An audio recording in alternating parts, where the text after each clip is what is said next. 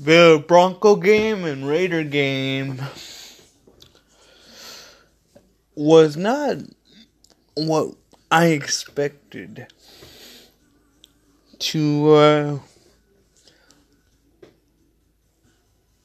be the way it was. Like I said in the previous games, we only waited until four quarters and did nothing in the third and first and second. We only waited until the fourth quarter to wake up. That's the only reason we scored 12 points. And now we're 3-6. And the Raiders are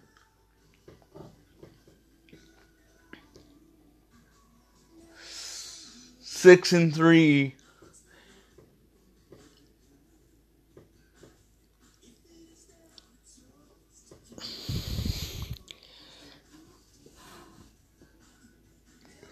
Hopefully week 11 comes and goes better than what we tended. There's a whole lot of injuries in the NFL.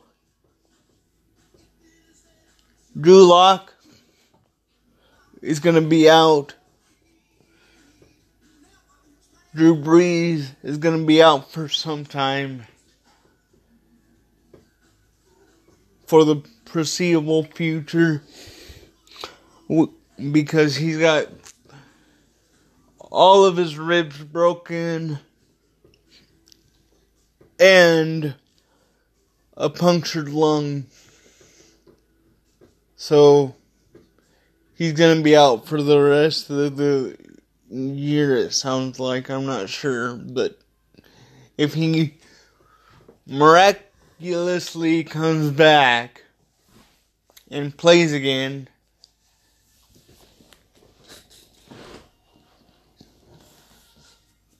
it would be a miracle if he doesn't retire. I think Dak Prescott is still out. Going back to the Cowboys game where he broke his ankle, compound fracture. So he's out rehabbing for the season, and Nick Foles is out as of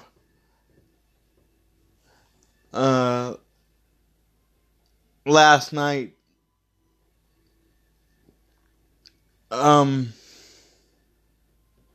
Landed hard on his back, couldn't move within the pocket very much, and that's why they lost last night to the Vikings.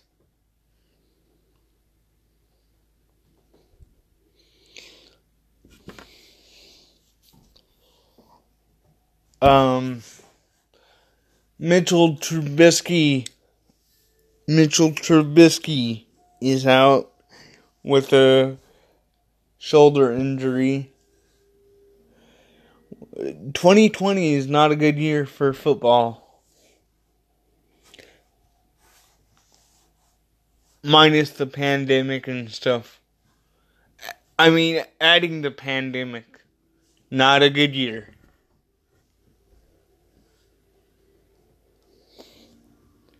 Von Miller.